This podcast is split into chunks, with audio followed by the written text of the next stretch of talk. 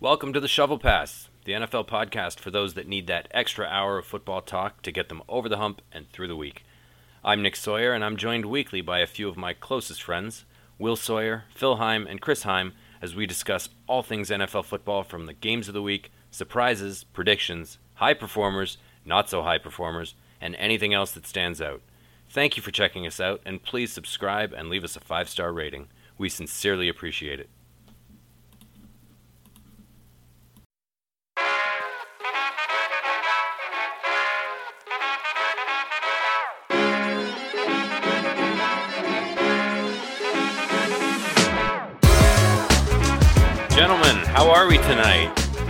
Doing great. Awesome. It's great to see your faces. Two weeks out from the Super Bowl, we just finished the conference championships. This is the Shovel Pass podcast. I'm Nick Sawyer, and this week I'm actually only here with uh, two of my fellow speakers, Will Sawyer and Chris Heim. Phil is missing. Too bad, man. This this Yeah. was a good week. It would have been nice to have all four of us, but we will carry the torch for him and make up for his lack of interest in showing up for this podcast. And uh, I will do the honorable thing and double my intense uh, dis- dislike of Rodgers uh, just for Phil. Uh, I'll make up for him. uh, uh, newsflash: Rodgers is out of the playoffs already. Doesn't matter. Still relevant. Uh, it's there's ne- there's never enough dunking on Rodgers to go around. no, it's never too much. Speaking of dunking on people, I got to say I enjoyed this week. Uh, I, I or in the last couple days, I've enjoyed um, everybody dunking on Jackson Mahomes. Oh man, He's- I can't get enough of that. He's like the favorite social media star for everybody to just all NL NFL fans to collectively dunk on at once. TikTok has been a bane of my existence as a Steelers fan because it's gotten in the way of Juju and Claypool. it's just not. It's just not done any good for us. But it's nice to see the uh, hatred of TikTok in the NFL redirected away from my beloved Pittsburgh and towards Jackson Mahomes. Claypool's on TikTok. Oh yeah, yeah, yeah, yeah. He's he's Oh. he's uh he's he streams too, but like he does some goofy stuff on TikTok every once in a while. no. Uh, he I remember he called out the Browns. I think that went on TikTok like last year after they Oh, okay. lost to the Browns in the playoffs. So he's a bit of a fool, but it's nice. I'll be honest. uh, I'll be honest. I'm I'm not on TikTok. me neither, I don't I don't know. I don't know what it's about. because we're I about 16 years old. That's why. The We're- only thing I know about it is that people like to throw up these goofy little dances, and, Yeah. and somehow that makes them popular. So, Yeah. um, yeah. Anyways, all I- all I was seeing today was you know, thank you Cincinnati. Now we now the Jackson Mahomes. now we can stop seeing Jackson Mahomes. Stop giving him a platform. Yeah.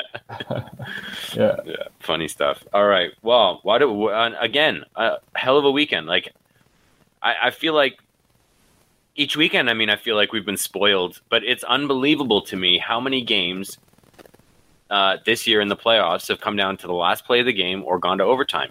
I mean, short of those two jokes, you know, the the joke that is expanding the playoffs and, and letting those two seven seeds in just to get killed. Uh, you know, Every every single every game has been close. Yep. What's been amazing about this season as well is I don't know if you guys agree or not, but I personally found that this has been one of the best years of football I've seen in many, many years. It's been a long time since I can remember enjoying an entire regular season as much as I did this past 2021. And I can't remember enjoying a playoff season more than I've enjoyed this season. It's been unbelievable. We've been spoiled as fans going back to the divisional round, even some wild card games, but especially conference championship weekend unbelievable football played all around, excellent quarterbacking. Uh, and the great thing was, I think what I find so compelling is that this was the first year in a long time where it was almost difficult as the year went on to kind of figure out who the power was. Like you had you had people saying, you know, Kansas for a bit, like towards the end of the season after a slow start, they kind of heated up, but then we saw the inconsistency of Mahomes this season, which played a played a role in their loss to Cincy. But it's just been such a great season for in unpredictability and just who's going to win, who's going to come out on top. Like this was the first year in a long time where I had absolutely zero clue who would do what each week. To the point where I, I, don't bet anyways, but if I, I couldn't even think of betting, I couldn't even uh, advise hard. anyone. It was yeah, hard. It was such a good lie. season. I do. I, I bet I gamble every week, and it was tough. Um, but I agree with you. it was up and down the whole season. The power rankings for this season, I bet if you look back at everybody's power rankings this season, Mhm. they were The vastly different. Yeah, it was a yo-yo, right? It was, it was the teams you had at the top in the first five weeks are completely different than the teams you had at the top five weeks later, Absolutely. and completely We- different we- from the teams at the very end, right? I mean, the cream kind of rose to the top, right? But at the beginning of this, and the Niners started three and five. Kansas City started slow. They lost a bunch of games they shouldn't have, and, and weren't kill, you know, Yeah. weren't really taking control of of their season early on. And I Um, don't think anyone thought the Bengals were more than a, a all pun intended paper tiger for the entire season until the playoffs. I don't think anyone expected them to get this far, except for Joe Burrow and the people in Cincy. but besides that, I don't think anyone who looks at analytics, considering they had the worst. No, the people in worst- Cincy didn't expect this either. I, when I sorry, I meant the people in the building in Cincy, the people in the Bengals organization. I think they're the only people who believed it because Joe Burrow seems like the kind of guy who, just by sheer force of charisma and will, very much like a Tom Brady, very much like a Peyton Manning, elevates those around him and just says, you know what, fuck it, I'm dragging us kicking and screaming forwards. And Joe Burrow, what I love about him, especially this uh, this playoff series, I think he's thrown a pick in every game he's played in the playoffs this season, but he's been unreal otherwise. And even if he does throw a pick, you could make an excuse for it. Like the one against uh, Kansas, it was an excellent play. A little late uh, of a throw, a little too far behind towards the sideline. Good play by the defender, but all all the picks he threw so far this playoff uh, playoff run, they were they were all shots. Like they they were never scared picks. They were never I'm just getting rid of this to the flat and a D and picks it off like a free play or something like that. It's always him taking a shot down the field, and it's a pretty good shot too. It's a smart play. It's always him doing something that that like is courageous, which is why I'm such a fan of Joe Cool. He's a modern day Brett Favre, It- what you're saying. He I know, he's he a has ultimate confidence. Uh, I forget love which it. It's reporter Cool. he was talking to at one point, and uh, and he, with all seriousness, said, "Oh yeah, if you put me on an NBA court, I, I could put up twelve to fifteen points a game." Yeah. yeah, All seriousness, like Yeah, twelve to that's fifteen great. points a game. That that's that's not just Oh, like a good player. That's an Oh, that's a excellent six- player. that's- That's like a- twenty a million dollars a six man of year. the year, yeah. That's and he's just like, yeah, I could do it. I could do it. I could do it. No problem. I, but, that, but that's that's, the him so swagger great. that he brings to the Cincinnati Bengals. There is nothing he believes he cannot do. And so Yeah. when it comes to going up against the Chiefs, there's people who would be intimidated by that, who'd be nervous about can I can I go toe to toe with them?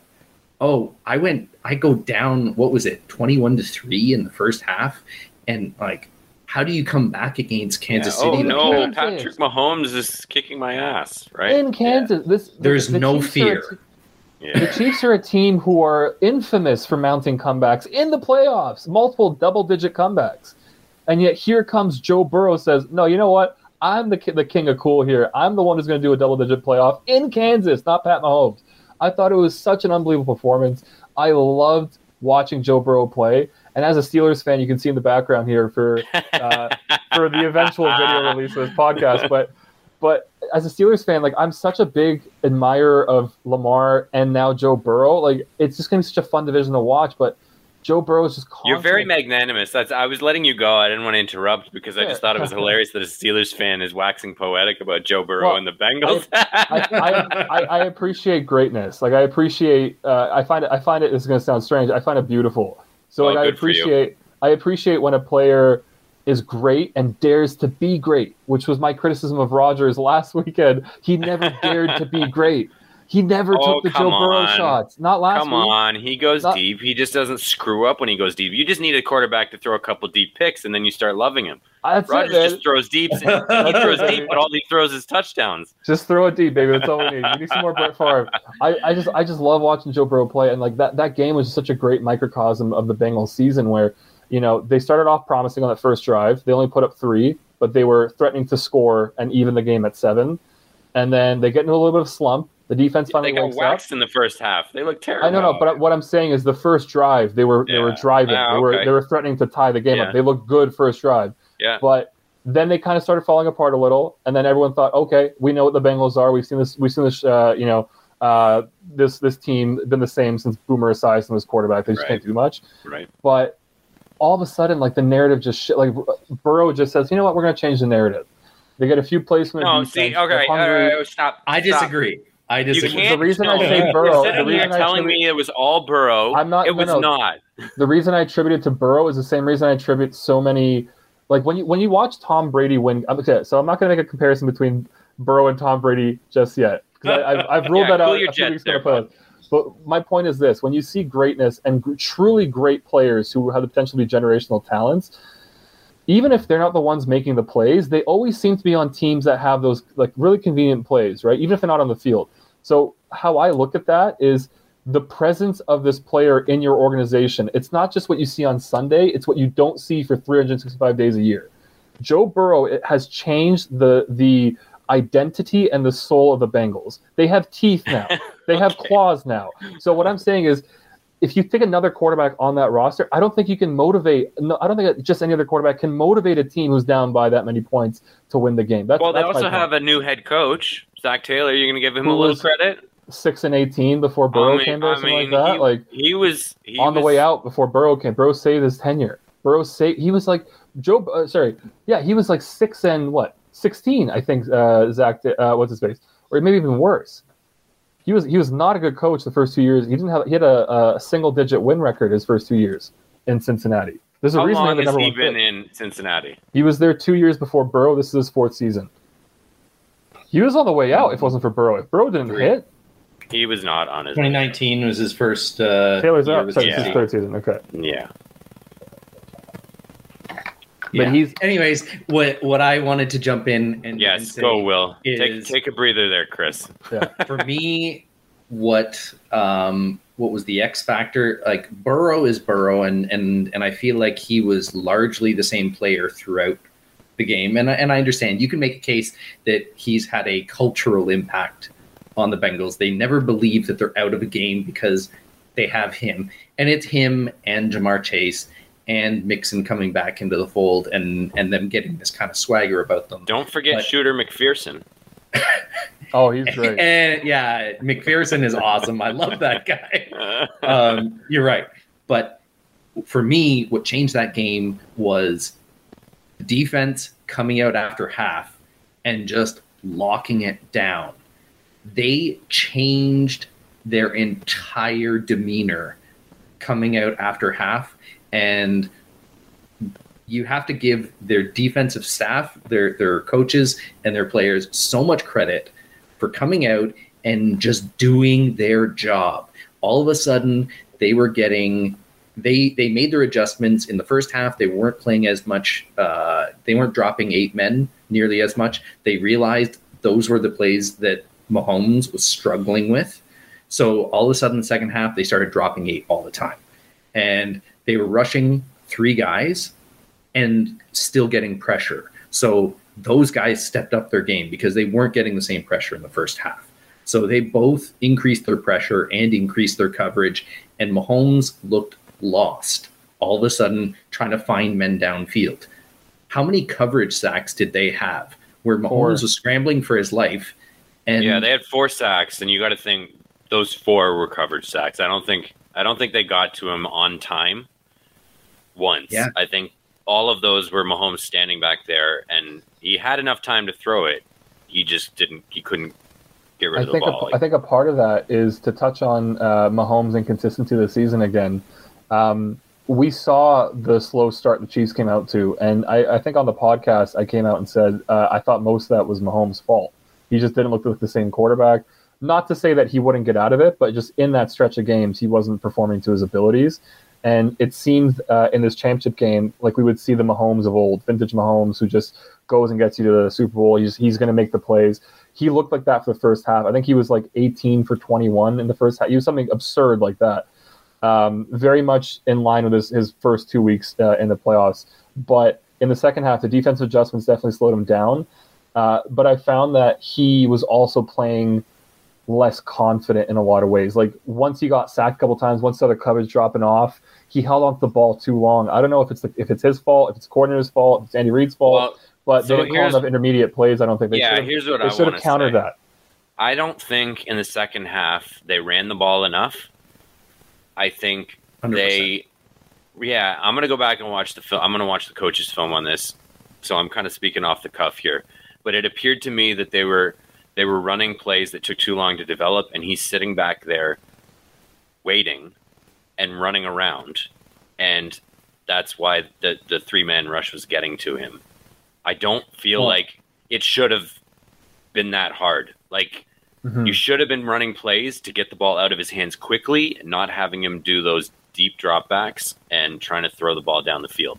Now, the other part of it, I do want to put on Mahomes because I feel like Mahomes sometimes, and it, it looked like this this in this game, he he he feels too comfortable or he's too um I don't know. I guess it, it almost looks like he's trying to extend plays and throw those off schedule patterns and and run around and create something. It's um so I look, this is the best quarterback we've seen this early in his career probably ever. So there's, agree with that. there's there's only so much you can critique and I, I don't know uh, that any of us is in the position to be too hard on him. I mean, he's a generational talent. But it appeared in this game like there was a little too much running around and trying to do something spectacular instead of just taking what the defense is giving you, which is something that, that Tom Brady is the best at and and some of the more traditional quarterbacks are drop back, get the ball out of your hand, like read the defense, find the open man, and get the ball out of your hands quick. Quick release, you know, sub two and a half seconds, boom, the pass is pass is gone, and you're getting completions. Dink and dunk if you have to. But that's what if that's what the defense is giving you. Now I don't know what it is, so I want to go back and look at the, the film and see if I can figure figure something out or if that's what it looks like. But um, yeah, there was Yeah, just a little too one- much ad libbing. Yeah. One of the things that I, I noticed um, on that first touchdown to Kelce, um, and, and this was something that the Chiefs seemingly kept trying to do, trying to replicate a little bit, was they have these long crossers that come from the far side of the field. And, and they either roll Mahomes out or he kind of shifts the pocket to, to one side and he waits for that crosser to come all the way from the wide side of the field Right. and and expects to find a bubble in the zone that he can put in on that guy because you're not you're not covering Tyreek Hill all the way from the wide side of the field over.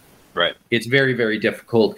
Kelce as well is just a guy who's difficult to cover in space, and so he was waiting for those long crossers to come through, and they weren't coming through before the pressure got to him.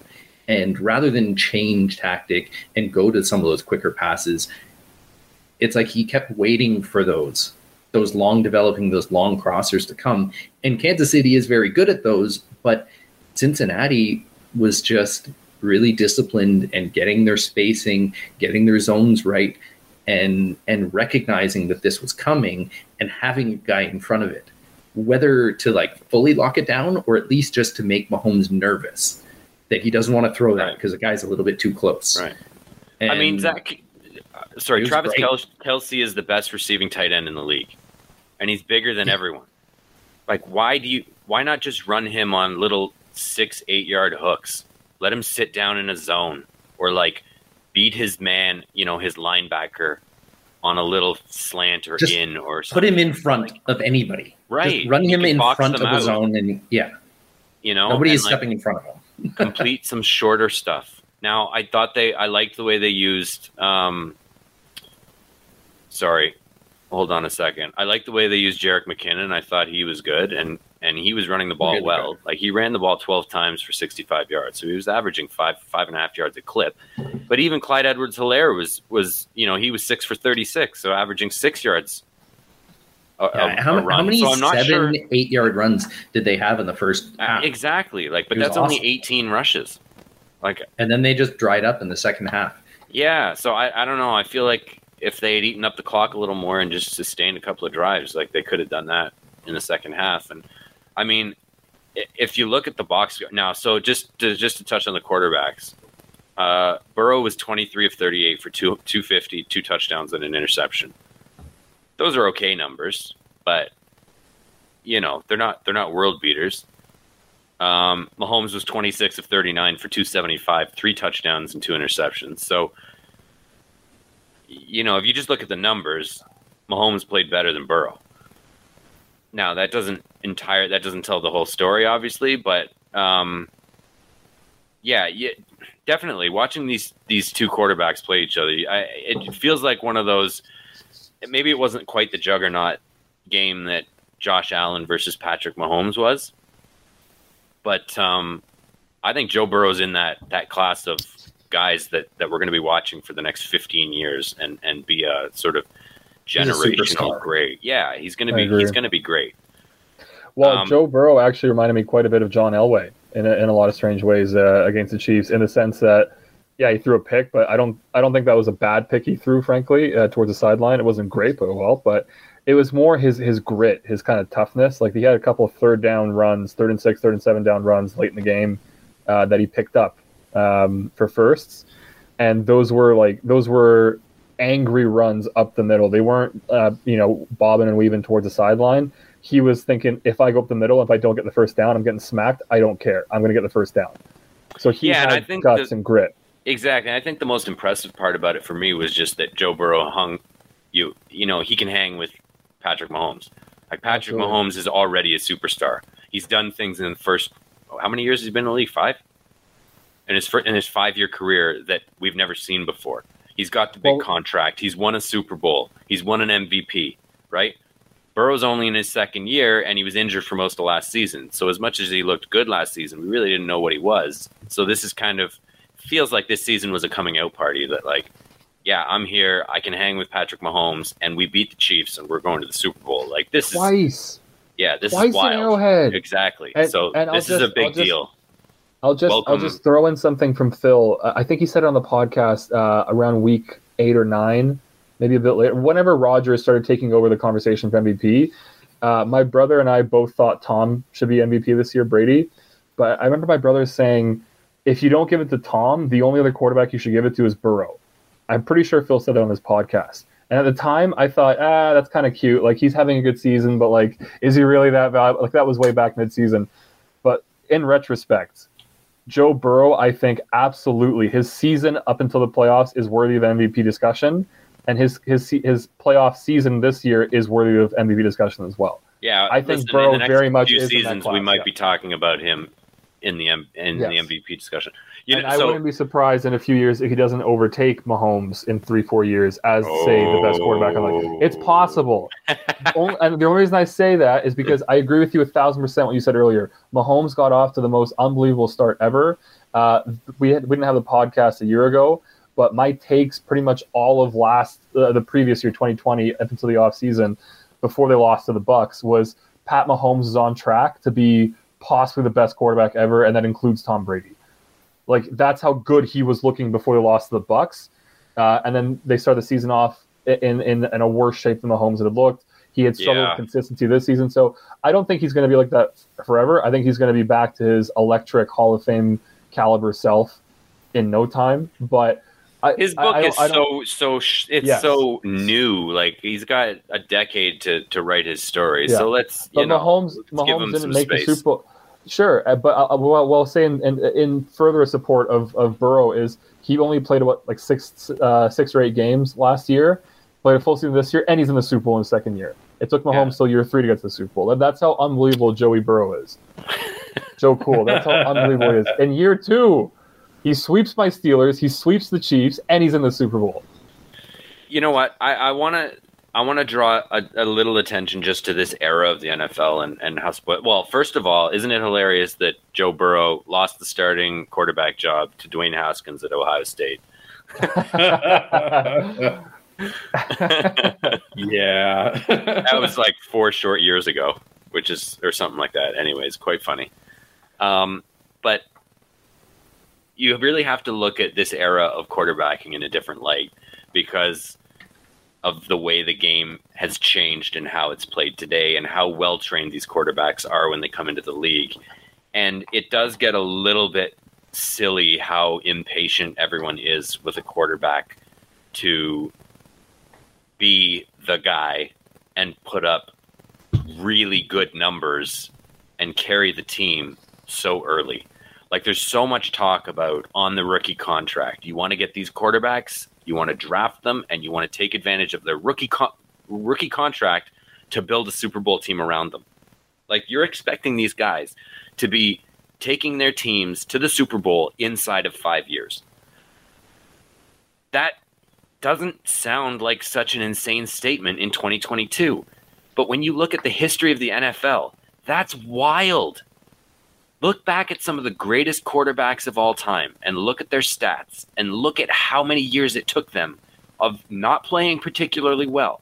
Look at their completion percentage, look at their yards, their touchdown to interception ratios in their first five years. They were not very good. Go look at Elway's numbers. Not great.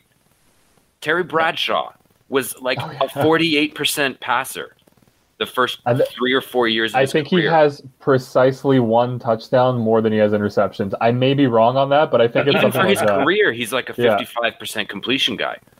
The guy won what, four, five Super Bowls? Four Super Four. Bowls? Four Super Bowls. Yeah. Like, you know, we're, we're spoiled. And so actually I was, I was reading this in, in, um, you know, talking about Daniel Jones. And I think it was Peter King's column this week where he, he compared Daniel Jones to, you know, John Elway and I don't know, Eli Manning or something. And he's got better stats in his first three years, three years than either of those guys. So when you're looking in the scheme of things, and everybody's ready to run him out of town.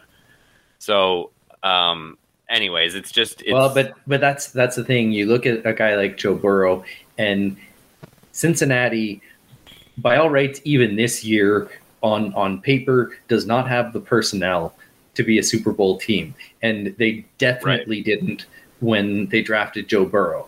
And yeah, he's certainly in- not helping the in two narrative, years- is he? in two years, he pulled a franchise out of nothingness. Yeah. right. And then you've got the The Super 49ers and the Tennessee Titans, who have great teams, and they're built like the 2000 Ravens or like the whatever the 2006 Bears. I want to say. What year was it that Rex Grossman played in the Super Bowl? Oh six. 06, right? Yeah. Like these teams with a great defense, a great team, and a quarterback that's, eh, you know. and then you got the Niners this year with Jimmy Garoppolo, and it's like you've got a Super Bowl team, and and we'll get into this with the Niners game, but it always feels like Jimmy gets gets so much heat and sometimes vitriol because he hasn't played well enough. But when you step back for a second, he's a good quarterback. There were some lean years. We've all had lean years at quarterback. CJ Beathard years. Are you talking about? Yeah, well, the Niners have had you know the who's who of quarterbacks and some lean years there, you know, and and the Cowboys for sure had almost a decade there between Troy Aikman and Romo that was um, a who's who of who's, right? And even the Steelers. Quincy Carter was their best. yeah, I mean the Steelers had a, had a, a period there, kind of in the slash, um, you know, yeah, slash Yeah. Ital era where Yeah. it was O'Donnell. yeah, him and the Super Bowl who else? Right? Didn't Tom Zach play for them for a couple years or a little I'm bit sure, there? I'm sure. Yeah. Anyways, so you know, as a Niner fan, I, I still I try to take a perspective that we're still blessed that like Jimmy G was a good quarterback, but in 2022, the team with a really well-rounded team and a great defense, it's not quite enough if you don't have that wow quarterback, that franchise quarterback leading them. Well, and and I was telling you guys this um, after the games uh, yesterday that when you look at the playoff bracket this year, I, I would say there is only one team that won any games without an X factor performance towards the end of the game by their quarterback, and that's the 49ers. Right. Every other team that didn't have that extra play from their quarterback in the fourth quarter to take them that extra bit lost.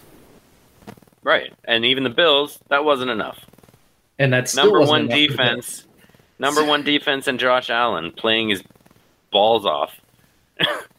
And Yeah. They lose. and it still wasn't enough. Yeah.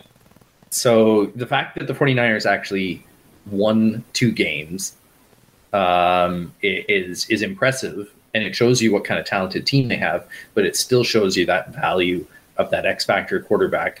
Right. Where I don't know that I would say that the Bengals are at all as talented an overall team as what you have on the 49ers outside of the quarterback position. Right. If we had Burrow, we're winning the Super Bowl. Yes, I agree. I think so. Uh, well, that's why I think Jimmy gets so much heat. Is it not that he's a terrible quarterback? It's just that you've got this rabid fan base who's watching this team that is built so strong at so many positions, and it feels like it, they're held back by a quarterback who's just not great. You know, he's good, but he's not great. And They're one player away. need. And it doesn't matter if that player is not um, intensely shit. Uh, it's, it's just that they're one player away, and he happens to be that. and he guy. happens to be that player. Yeah. And what Yeah. sucks is like Poor guy. there are so there aren't many quarterbacks who are better than Garoppolo in the sense that there's maybe like ten or twelve tops that are better than Garoppolo in the league right now in terms of winning, in terms of contribution to the team. But so that's a, that's a pickle for. You'd have San people Francisco. argue with you about that, but yeah, yeah. I, Okay, let's let's say let's say twelve. Be conservative, but that's the pickle though. Is how does San Fran attract one of those twelve guys? A lot of those guys are like they just signed long term deals. They might still be on the rookie contract, or they might be older vets who are looking to retire or looking to stay where they are. No, Yeah. they so want trade how does I, I get that, but like well, that's it. in, We're in just- that means we have to we have to the Niners have to bank on Trey Lance being a top eight quarterback in the next two years. Well, we traded three firsts expensive. for him. Like we don't have any firsts to trade for Aaron Rodgers or Yeah, or Russell Wilson or whoever else is. I would say don't trade for Aaron Rodgers. You're fine. You're better. You're better with Jimmy. He beat him. He beat him twice Come in the playoffs. I just want to go. I want to go back to the Tom Brady. Uh, you know, well, and and you know, float Bring that him over. past him again. Yeah, maybe we've changed our our tune. Well, what did what did I tweet uh, yesterday? That uh, Brady's not going to retire. He's just going to go play for the 49ers and then win a Super Bowl when he's 49 years old. Yeah. well, somebody else was mentioning like, yeah, so they leaked this this rumor that he's going to retire, and then there was there's people contesting that and saying no, no, he he hasn't made a decision yet, whatever. So immediately the, the tweets start flying around that he's going to play another five years out of spite just because somebody preempted his retirement. I was going to retire, guys, but now that you leaked my news, I'm going to play five more years just because. Well, kind of what what was it? What was it earlier this year or last year that Adam Schefter um, was was a little preemptive on his uh, on his hot take, and and it kind of messed with Tom Brady. So there were some jokes flying around that it, Brady leaked this to Schefter just to mess with make him, him. look- just to make him look silly. you uh, ruined my news last year, so That's like funny. I'm gonna I'm gonna do this to So- you this year. So all in all, forget. Let I'm going to ask you about your feelings now, guys. How are you feeling about a, a Bengals Super Bowl? The I- Bengals actually- being in the Super Bowl. I mean, Chris, I'm. I'm are you Yeah. okay with the Bengals going to the Super Bowl? Yeah, I cheered for the Ravens in, in 2012 against the Niners. Of course, I'm okay with it. I Oh, cheered for the Ravens. What is wrong Well, with you? so I, I, You're the worst I- Steelers fan ever. In fairness, I cheer, I, well, so I've mentioned this a few weeks ago on the podcast, but um, I have no problem cheering for AFC North teams when they don't compete against the Steelers' interests, which Yeah, is obviously you- so rare until the Steelers Yeah, you know out. what? It's easier Except when for your, the your team sucks, right? Like Well, when when your team has like, no chance, it's like. Is it easier? Because I know for me, I can't root for the Rams. I, I can't cheer for them in the Super Bowl. I'm sorry. I can't, I can't, I can't cheer It's for the It's too Browns. fresh. They just beat The- us. They they the Browns- literally like directly took our spot in the Super Bowl.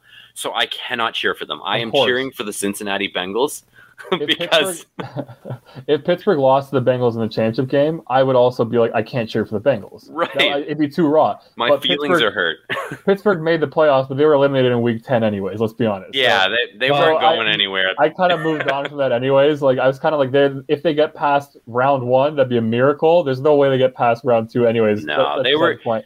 They were a participation medal in the playoffs. I agree.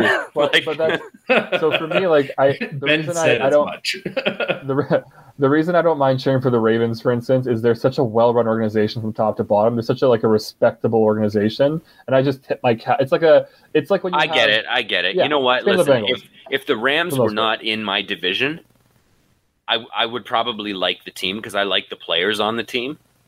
I like Stafford. I Yeah. like Donald. Like there's there's you know um, Cooper Kupp, right? Like I like the players that are on the team. I just can't root for them. I actually because that because they're in my division and they literally just took our spot in the Super Bowl. Yeah. So, yeah, no to the Rams, yes to the Bengals. Like I'm actually cheer, which is I never thought I would see the day that I would cheer for the Bengals in the Super Bowl. But that's where I am, and I'm caught somewhere between you two because um, I, I will root for other NFC East teams. Uh, I mean, when my team is out of it. So you're right. If it's a little too fresh, that that's something. Um, but there, there's one veto. I, I will. I will never root for the Giants. I thought you were going to say Eagles. I thought you were going to say Eagles. No, I, I, the- I will root the for the Gents. Eagles. I will root for the, the for the Washington football team, whatever they happen to be called next year. The Um, foreskins. When I can't wait. I want to find out what they're when going to they're called. when they're a good team uh, and when they're not playing Dallas and and when they're not directly pushing Dallas out of contention. Uh, I like those organizations for the most part. I don't like Eagles fans most Disgusting. of the time.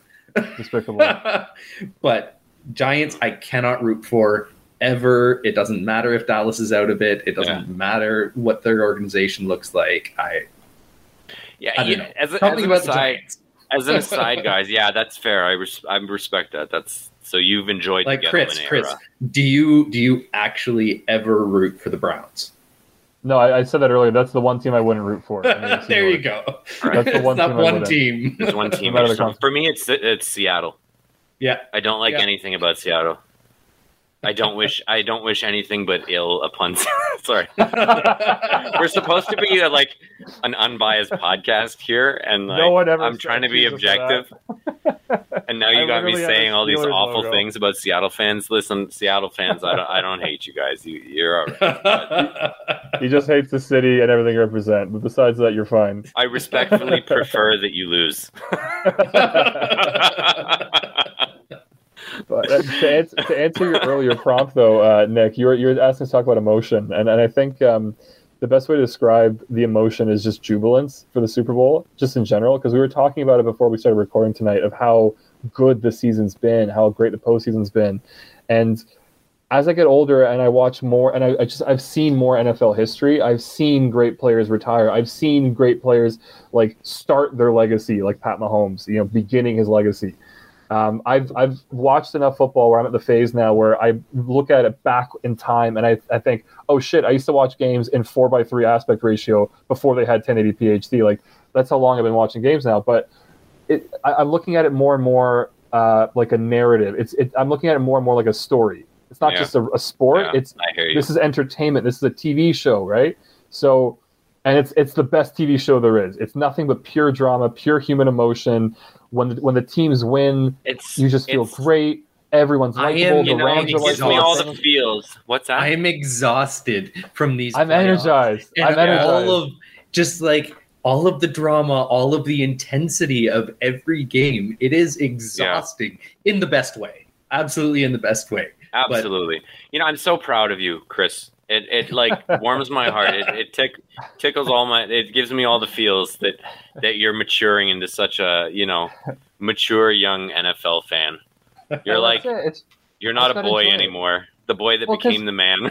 because I know I know Pittsburgh's not going to scratch a Super Bowl win for another like five or six years probably because they're going to need another quarterback. But Because But- Dwayne Haskins is going to be starting.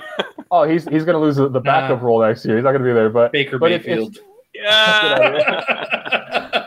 but it's just it's yeah, just like the teams don't trade inside the division, but but the Browns will give you Baker. They'll get we'll get we'll get a Baker back and we'll give him Joe Haden back six years later. But yeah, it's just it's just the quality of the sport is so good. Um, the and it's it's also the reason uh, why to bring it back to Rodgers for a sec. It's the reason why I don't have an issue like shitting on him so much because I would never say this to his face. I'm sure if I met him, I'd find I, we'd find a way to we're get gonna get him on the podcast. I'd okay. I'd love that. I'd actually love that. I love that. I'm, I'm gonna talk to our guy. I'm, I'm gonna make it happen. But I'm gonna, But- I'm gonna I'm gonna email like, him. when it comes when it comes to me talking about these athletes and these these pros, right? I don't have obviously I don't have any any connections. I have no insiders. I have, it's just it's just me watching them through it through a screen, right? So as far as I'm concerned, they're not real people. They're TV they're TV show characters. Yeah. So when I shit on Aaron Rodgers, it's it's me shitting on Joffrey Baratheon from Game of Thrones because that's who he is. yeah. It's me shitting on Joffrey. Like, but It's but not so a real that's what- person. It's not a real person. But that being said, it's still real emotion. Would a real that's what I person love so stick much. their bare foot in the camera to show you their co- corns? Uh, I would He's say, Their COVID caricature this yeah, year. I would say, I would say a, a satirical character would do that. Oh my goodness. Aaron Rodgers has become a parody of himself. So, He's an SNL skit. oh my gosh. crazy. That's Did- it. speaking of which, did you see Peyton Manning on SNL this week? No, A little I bit. Yeah, it was I great. that. Uh, Apparently he really Emily likes in Emily in uh, Paris. yeah. What's that? yeah. He's he's big on Emily in Paris. Do we have much to say about the 49ers Rams? I mean, we've already kind of talked about it. I thought the the Niners for the most part. Here's my my thoughts, quick thoughts on the game. We were up 10-7 going into the half. I felt like that was was it. Do I have that right? Hold on. Yeah, we were up 10-7 going into the half. I feel like the Rams outplayed us pretty pretty um I- don't know, decisively in the first half. So for us to go into the half with a lead, I thought was I was elated. I thought it was um, Little bit an lucky. excellent, yeah, lucky. Like we, it was a great spot to be in. The fact that we had managed to get some timely turnovers and uh, stop them. You know, they missed a field goal, I think. So we, we got some stops at the right time in the right place on the field, and we managed to get in there with a with a big play and a lead at half. But if you look at the the game as a whole, they did outplay us. Like They we were not downs, really They had way more Yeah, possession. Exactly. Way more first downs, more passing yards, more total yards, more rushing yards. Like our rushing our rushing game was basically shut down.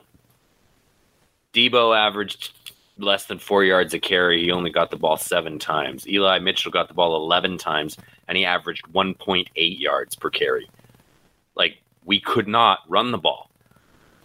Outside of Deebo's one big play where he essentially did it all himself, um, we didn't move the ball very well. So, um, yeah, I'm looking. We had more penalties. We punted five times. They only punted once. Our third down conversions were not very good. Our time of possession was terrible. At the end of the day, they outplayed us. So it sucks. I mean, when you're up 10 points going into the fourth quarter, you expect to win the game. And the numbers, if you look back at history, are overwhelming that teams with a 10 point, a two digit lead in the fourth quarter win. So it sucks that, you know, we lost this 10 point lead and got eliminated and we don't get to go to the Super Bowl. It sucks even more because this is what happened when we were when we played in the Super Bowl a couple of years ago against the, the Chiefs. We were up 10 going into the fourth and we ended up losing it and, and you know, getting beat at the end of the game. So, um, and, and unfortunately, it was um, visible the difference in quarterback play. Partic- like it was, it was exaggerated at the end of the game. It did not feel like Jimmy had an answer to anything, and it really No. felt like Stafford started to exert his will on the game. It felt like he he stepped up. He went into Yeah. a different gear, and you could see that. And Jimmy just kind of stagnated. Uh, Well, and there's certain quarterbacks that are good under pressure. And I don't mean the pressure of the end of the game and you need to make a big play. I mean, when the pass rush gets to you, they're good. Their numbers are good. Jimmy is not one of those quarterbacks. When the pass rush gets to him, his numbers are not very good. So, it it honestly the fourth quarter looked to me like we didn't have any, we didn't have the time of possession through the first 3 quarters to keep our defense off the field. And our defense was good for three quarters. And then in the fourth quarter, they ran out of gas. And the Rams started moving the ball, and they scored 13 points and, and squeaked out the win. So, now you, you know one person that I I really kind of feel bad for is uh, Jaquiski Tartt. yeah. Yeah, that could have I really changed the game. That could have that that felt like it could have iced it. That had us. I, I think feet it. I think it would have. It was. It was as much a shot at closing the game out as as possible right then and there, and it was a gimme. And he's not the only DB who's ever dropped a gimme interception. Uh, I mean, I think Jimmy threw uh, at least two, if not three, gimme interceptions at the Rams early in the game that they didn't take him up on. Even late in the game, after that Tartt drop, Yes. uh, like Ramsey dropped one right, right in Yeah. his chest, and he probably would have taken it to the house. So yeah. I- so so Tartt is not the only one to have this happen to him. It's just I feel bad for him when it happened, what it meant for the team. He came into the press conference after the game and and completely owned up to it and Yeah. said, you you know, as players, you dream of having the opportunity to make a play like this, and and I was visualizing making plays like this before the game, and when it came time, I just I didn't do it. I didn't get it done. Um, but you know, a guy like that, man, like Twitter was just a cesspool, cesspool of vitriol aimed at him, and yeah, that's too bad. I mean, eh, he didn't lose the game for us. no, It was a team effort. I mean, yeah, one play does stick out, and this is what I was trying to kind of the, the sentiment I was trying to convey about Jimmy is that as much as Jimmy, you know, there's lots of of really focused anger and blame that goes towards Jimmy. I mean, at the end of the day, it's a team effort, and Jimmy's not as bad as as the criticism would would have you believe.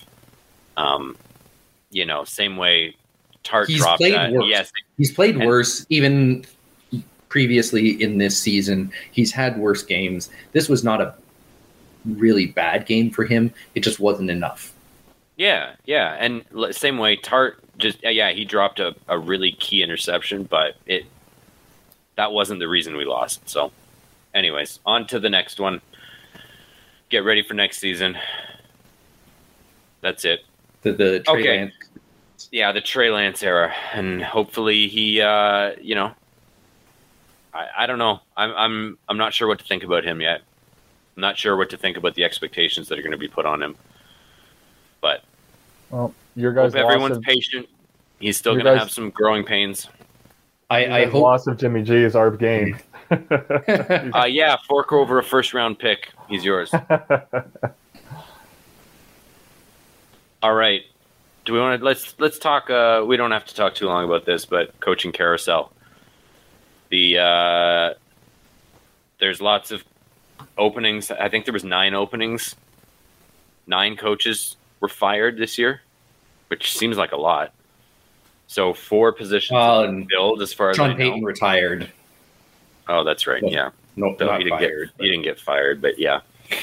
Um, anyways, there's lots of coaching openings.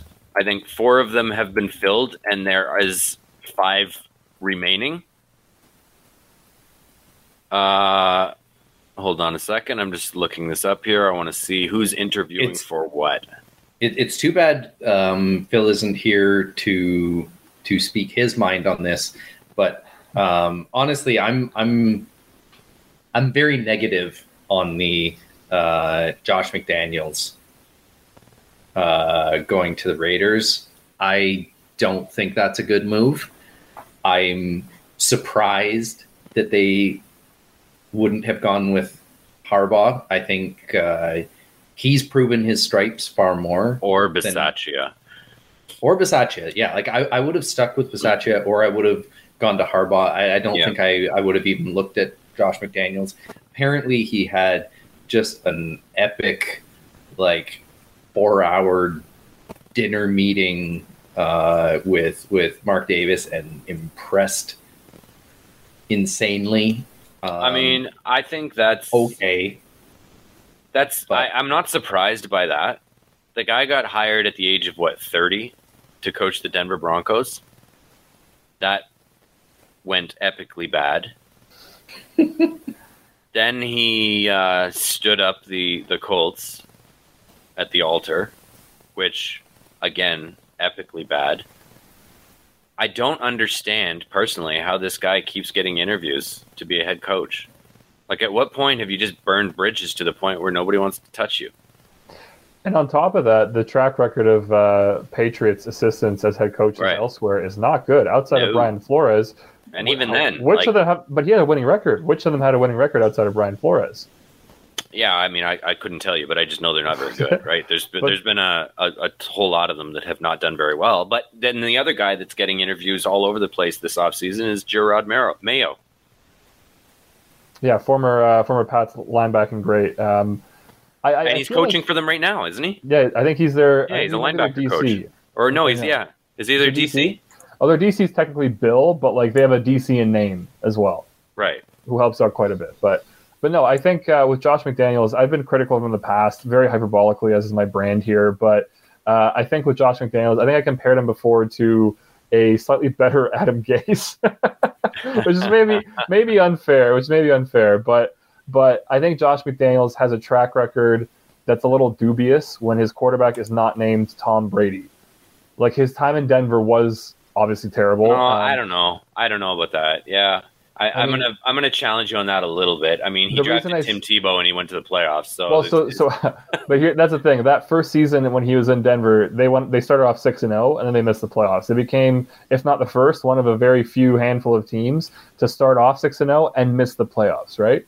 Um, I don't think uh, you could chalk that up to immaturity, a lack of experience back then. That was also way ahead of this new wave of wonder kids getting brought bring, getting Yeah. brought in, Yeah. ushered by Sean McVay. But um, I think McDaniel's he's a good offense coordinator. I don't know if he'll be a great head coach because a lot of the reports I read into the last couple of years is he's also very combative and very stubborn. Like we've seen videos across the years of him getting into fights with, with Tom Brady. And as far as I'm concerned, there's not a human on earth who can argue with Tom Brady when it comes to the offense. there isn't. And yet Josh McDaniel, like Josh McDaniel is fiery, so so power to you, right? But I, I, my I don't think that's concern such is- a bad thing for a head coach. no, but my concern is it No, might come but across as The issue is That's my concern. tact. Yes, yes. My concern is is he going to be able to win that locker room over? Because it, not the, the other reason why I was uh, saying his his track is a little, a little dubious as OC is because his offenses are generally fairly sophisticated and usually thick playbooks. Right? They're usually very heavy on terminology and they're very they're advanced. Right? They're not something you can plug in a rookie quarterback. It's a good thing he has Derek Carr for that, which can be awesome. But he has limited success with people not named Tom Brady. Mac Jones this year he was okay, ended up looking like a rookie towards the end. Cam Newton was bad, but how much of that is on Cam Newton? Probably a lot more. But yeah, I don't know. I, I think this is his last chance to stick as a head coach because he's still pretty young. He's like 45, 46, maybe 48. I don't know. But No, Um, he's not that old. Come on. he's How in his mid 40s, 45, 6 probably, No. uh, in that range. He was, he was 32 when he was hired by the Broncos in 2009. I'm gonna fact check you. 2010, whatever it was. 2010, I don't know. But I'm gonna fact check you. How old is Josh McDaniels? Josh McDaniels was born in 1976. He's 45. Okay. yeah, that, might be my first guess, 45. But anyways, 40, this, 48. Come on. I said right. 45. Anyways, anyways. Chris, The, the viewers know. The cool, cool know. it, okay? We don't need to talk for 20 minutes about Josh McDaniels. Yeah, Come fair, on. He's not worth that. fair enough. The Raiders had something good with Bisaccia. Then they started talking about Harbaugh, and instead they went with Josh McDaniels. Wah, wah.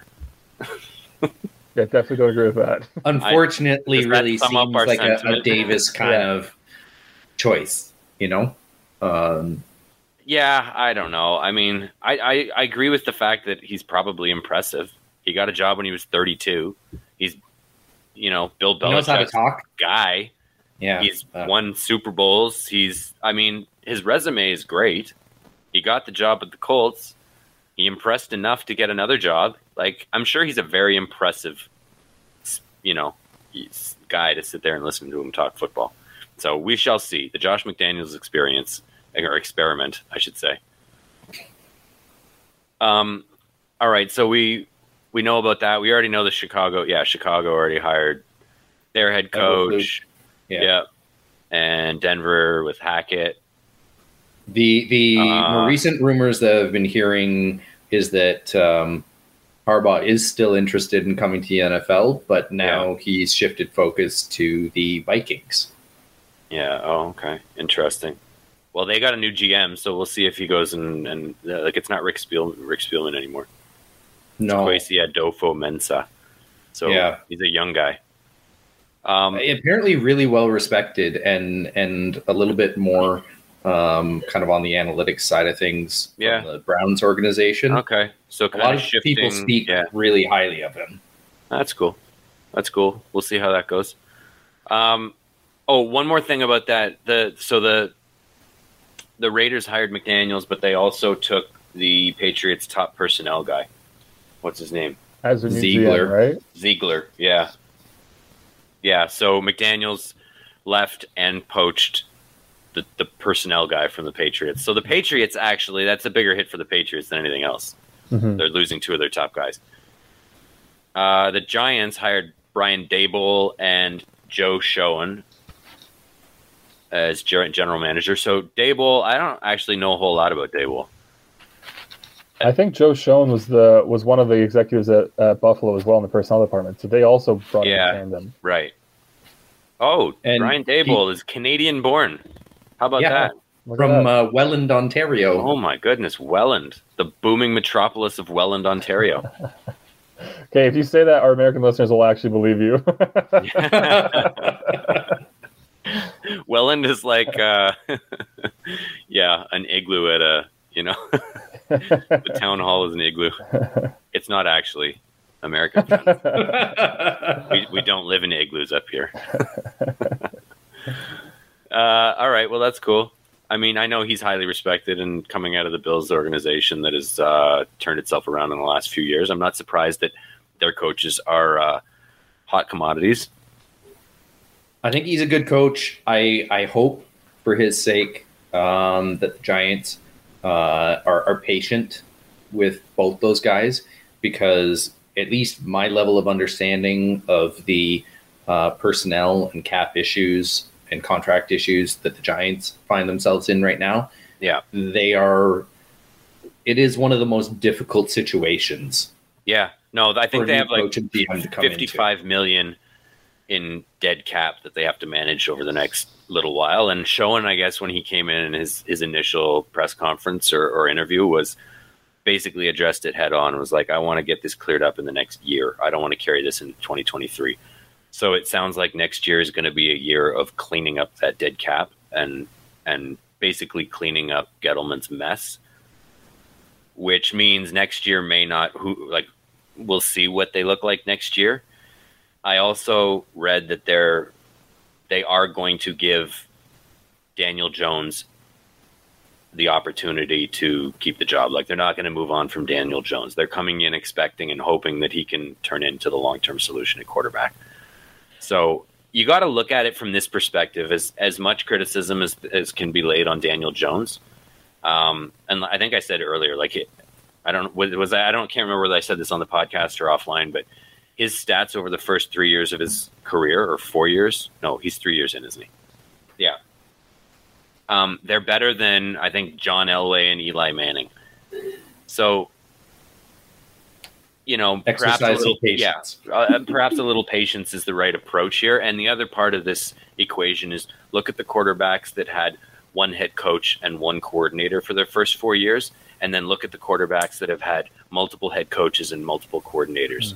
Baker Mayfield has had multiple head coaches, multiple coordinators. He hasn't really panned out. He hasn't lived up to expectations, right? Daniel Jones it- has had multiple head coaches and multiple coordinators. He really hasn't lived up to expectations. We've seen this year in and year out. The guys that get jumped from different system to different system and and you know It, it's something that I, I've always kind of referred to as, as the Alex Smith effect, because I think I think he had five different offensive coordinators in his first four years, right right and it's so like you, you a can't little develop like patience and a little continuity might actually bring the best out of him so uh yeah so what you're and I don't we'll, think we'll he's see. the biggest problem that they have. no i don't think so in New either. i think their roster needs needs work top to bottom That's a terrible roster. It's one of the worst in the league for sure. So the uh, who else is hiring for head coach? Uh, we already got through there. We already got through The there. Dolphins that Jags. nobody wants to go yeah, to. the Dolphins. Nobody wants to go there. The Texans. So the Texans have, have interviewed Flores twice. Stay away. Stay away. Jonathan Gannon twice. He's the Eagles' defensive coordinator. Joe Lombardi, the the Chargers offensive coordinator, he interviewed. Josh McCown I love has, that. has had two interviews. he interviewed last year too. Kevin O'Connell, the Rams offensive coordinator, has interviewed twice.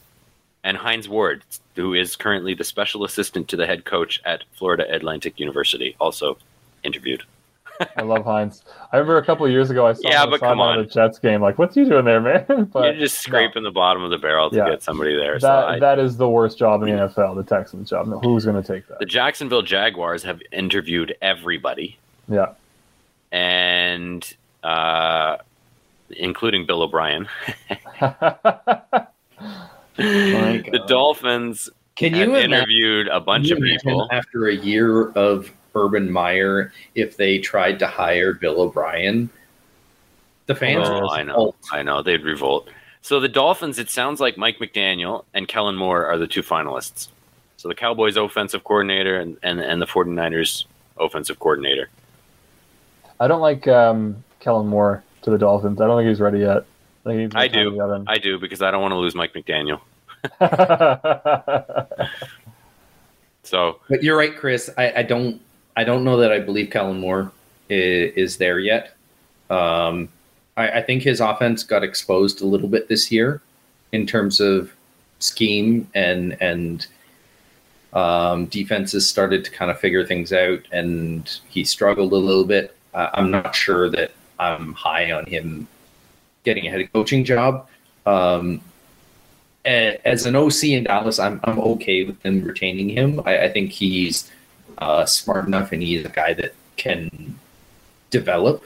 But uh, I think it's I think it's a year too early, at least for for a team to pull him into a head coaching job. But you never know what the what the Dolphins are going to do. Yeah, you really don't. You really don't. I just the interesting thing for me, this thing that stood out for me, is that Flores is not getting interviewed by everybody. So, as impressive as we thought his tenure in uh, Miami was, and how he made the best out of a bad situation, it doesn't appear that everybody thinks as highly of him. So he's, I think he's only gotten two interviews, two interviewed with two different teams. Don't know whether he is not interested in the other jobs, but he's interviewed twice with Houston, so you'd think he would take interviews with anybody. and uh, as as highly touted as Eric Bieniemy has been in years past, he's only interviewed with one team. So, I don't know, for what it's worth. So yeah, that's all I got. Um, Super Bowl picks. Do we want to go Uh, there?